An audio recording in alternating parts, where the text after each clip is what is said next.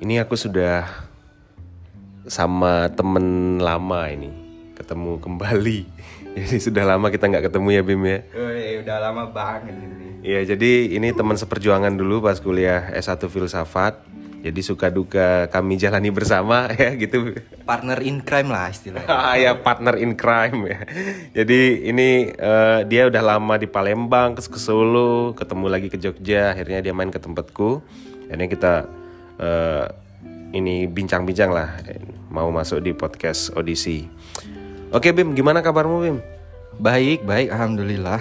Sehat. Oke, ini Jogja hujan ya. Kamu dari Solo hujan nggak? Ah, Enggak kalau dari Solonya. Cuma begitu masuk Jogja, wah kita langsung disambut kayak air tuh tumpah dari langit, Bro. Iya betul ya Jogja itu memang ngangenin ya Selain dari hujannya, dari kenangannya Oke gini Bim Eh, Sekarang kamu sibuk apa bro? Ya sibuk kerja aja. Kerja di mana? Ah, kemarin itu kerja di salah satu perusahaan di Solo itu. Perusahaan di bidang apa? Di bidang teknologi. Oke Oke ngomong-ngomong nih tentang perusahaan eh, di bidang teknologi sekarang kan lagi menjamur ya Bim ya Jadi banyak fresh graduate yang kemudian lari ke situ gitu. Artinya apa? Karena eh, mungkin aku yang nggak kerja di situ jadi punya gambaran Oh enak ya kerja di tempat kayak gitu. Bisa kerja dari rumah gitu ya. Kerja nggak pakai seragam terus di depan laptop gitu ya. Nah eh, gambaranku itu masih sangat minim tentang kerjaan seperti itu Bim. Nah eh, aku penasaran ini pengen konfirmasi ya Eh, kita nggak sebut lah merek ya ada banyak perusahaan-perusahaan yang menjamur di Jogja yang merekrut banyak eh, karyawan ya nah aku punya istilah ini Bim yang aku belum paham. Istilah outsourcing. Itu kayak gimana itu Bim? Ya kalau dari sepemahamanku ya istilah itu atau kalau misalnya di dunia kerja itu BPO ya, business process outsourcing itu. Itu tuh kayak eh, suatu perusahaan yang dia mencoba menyalurkan kebutuhan eh, untuk apa tenaga kerja gitu kan kepada perusahaan lain yang mungkin membutuhkan gitu. Nah, selain untuk memenuhi apa kebutuhan dari perusahaan yang menggunakan jasanya itu, perusahaan BPO ini juga membantu menjembatani orang-orang terutama teman-teman yang mungkin sedang berusaha mencari kerja ya gitu ya untuk bisa mendapatkan lapangan pekerjaan gitu sesuai dengan kualifikasinya. Oke. Tapi eh, nah itu definisi ya secara ininya lah ya. Apa bedanya outsourcing sama langsung ngelamar kerja ke perusahaan gitu? Ya, kalau misalnya ini berhubung aku apa masuk dari channel BPO ya berarti BPO itu apa? Sebentar. bisnis proses outsourcing ya Oh, itu. bis- Business Process Outsourcing. Ya, kalau di dunia kerja kan disebutnya BPO gitu kan. Nah, kalau misalnya kita nih bekerja di suatu perusahaan kayak misalnya perusahaan A dengan mendaftar dari apa? jalur BPO gitu kan. Itu berarti kita juga selain kita terikat pada SOP yang diatur sama perusahaan itu, kita juga terikat dengan SOP dengan dari BPO-nya itu. Gitu. Ya sebenarnya aturannya juga kalau menurutku mungkin eh, nggak jauh berbeda. Cuma mungkin setiap BPO itu kan ada penyesuaian sendiri-sendiri aturannya gimana gimana gitu.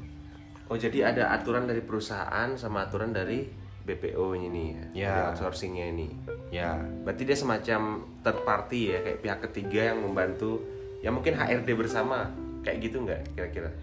ya kurang lebih gitu jadi intinya kalau aku kemarin itu memahami ketika kita apa ya kita ada di situasi kayak gitu misalnya kita kerja di perusahaan tapi dari jalur BPO artinya kita itu apa ya kayak punya eh, semacam inilah apa kita tuh men- menjaga nama baik entah itu dari perusahaan tempat kita bekerja itu sama BPO juga yang menaungi kita gitu yang memfasilitasi kita Oh berarti kamu bertanggung jawab kedua pihak sekaligus ya? betul Jadi misalnya nih, kamu kerja di situ, misalnya aku ya kerja di situ lewat eh, BPO ini.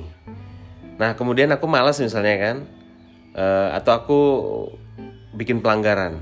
Itu yang memproses itu perusahaan yang tempat aku bekerja atau ke si BPO-nya ini, si outsourcingnya ini. Eh, kalau yang memprosesnya itu kalau yang aku pahamin ya itu BPO tapi BPO juga mengacu dengan SOP dari perusahaan itu jadi kalau misalnya aku ada apa-apa eh, urusanku pertama itu sama BPO yang mempekerjakanku jadi HRD-nya itu dihandle sama BPO itu. ya Oke, menarik ya. Tapi untuk penggajian, sorry nih Bim ini ag- agak sensitif ya. Kamu ndak ndak perlu menyebut nominalnya ya. Ini cuma perbandingan ya. Artinya eh, ketika kita masuk lewat jalur outsourcing dan jalur yang langsung direct ke perusahaan yang kita tuju, itu kira-kira apa bedanya dari segi gaji misalnya dari segi eh, pendapatan? Kalau untuk yang masuk ke jalur yang langsung itu ya atau apa istilahnya tuh pegawai karyawan in-house gitu ya. Aku karyawan in-house ya ini istilah baru nih. Aku lama bergelut di filsafat jadi nggak tahu ini istilah apa in-house ya. In-house itu berarti kita langsung direct ke perusahaan yang dituju tanpa melalui outsourcing. Oke, misalnya kalau in-house itu gimana Bim? kalau untuk in-house itu aku kurang mengulik lebih banyak ya. Tapi kalau misalnya dari BPO sendiri ya kurang lebih sama. Dia mengikuti aturan-aturan yang sudah ditetapkan sama pemerintah gitu terkait penggajian. Gitu. Oke, tapi gini Bim, Eh, orang kemudian eh, bing- eh, mungkin bingung atau bertanya-tanya ya, kalau kerja di outsourcing itu gimana sistem kontraknya? Maksudnya kan namanya orang kerja kan butuh kejelasan ya.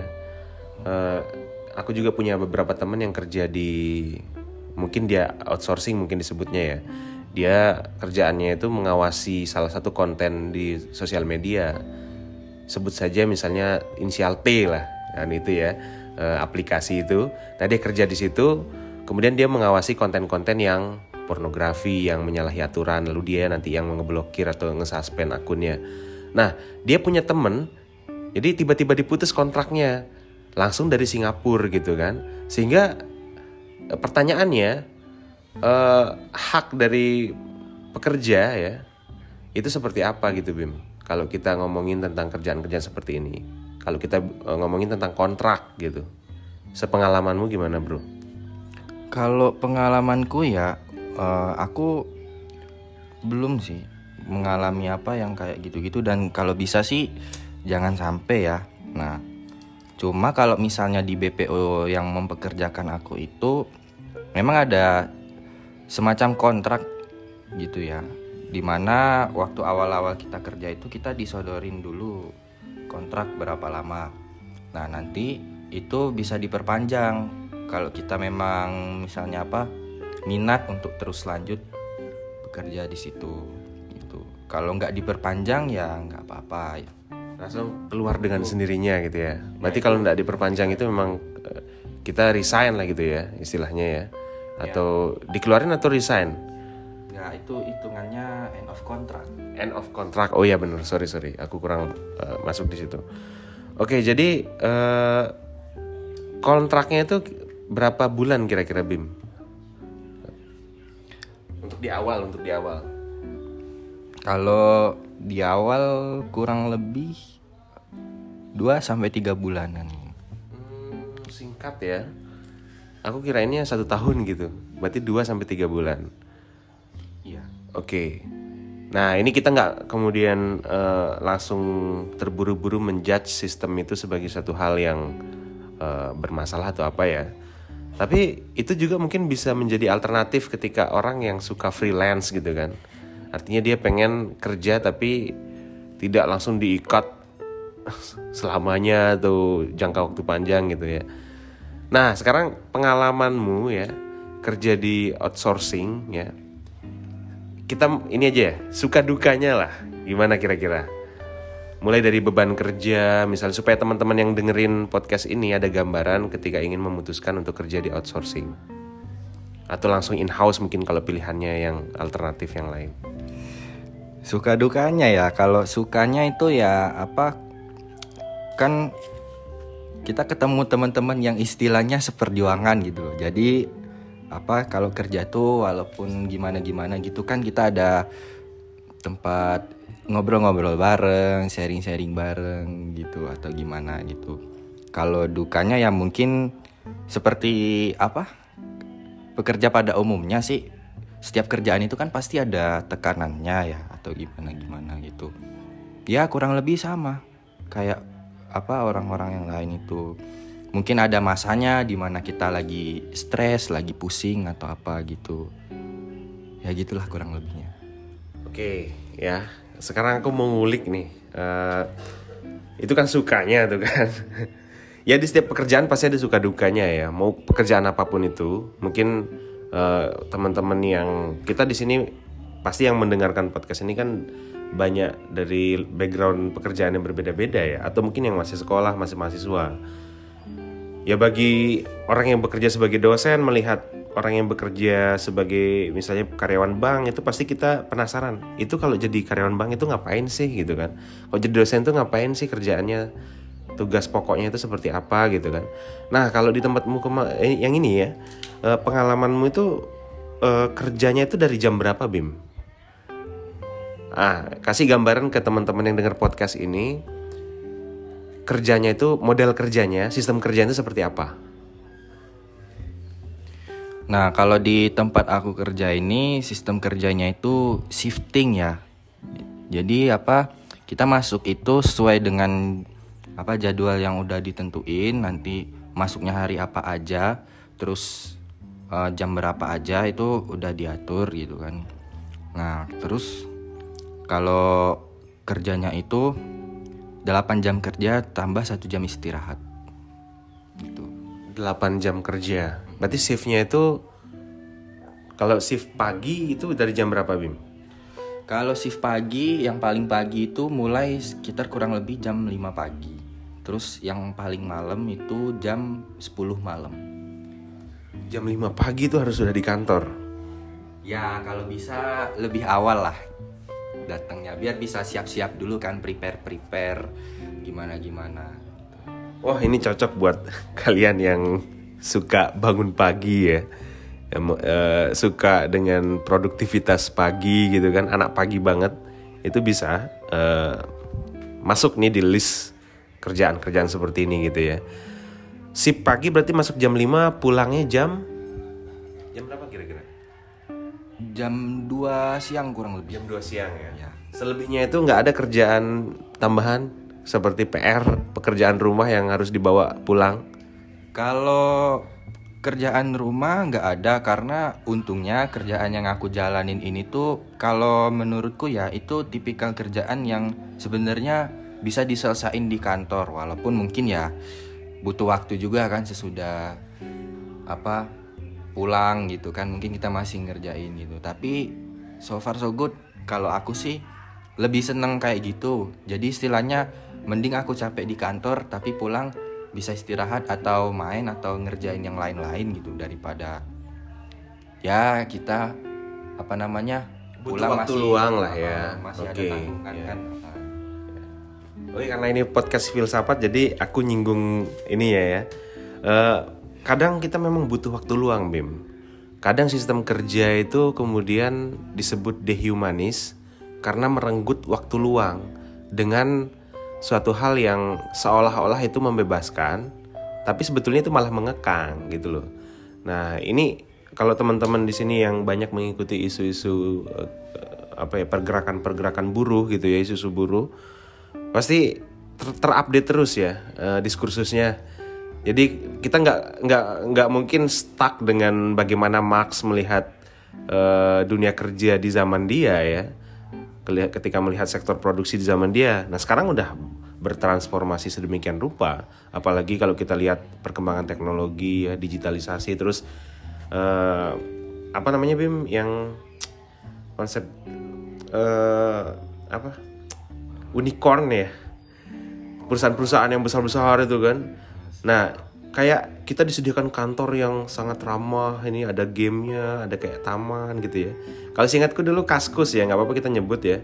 Kaskus dulu 2013 ke awal-awal itu sudah mulai pakai sistem yang gitu. Jadi eh, iklim kerja yang asik gitu kayak tempat nongkrong gitu kan. Nah itu bisa jadi ini ya ini perlu konfirmasi dari kamu yang punya pengalaman kerja di situ. Bisa jadi itu malah justru membuat kita tidak aware dengan hak kita gitu kan. Terutama de- de- eh, kaitannya dengan waktu luang tadi.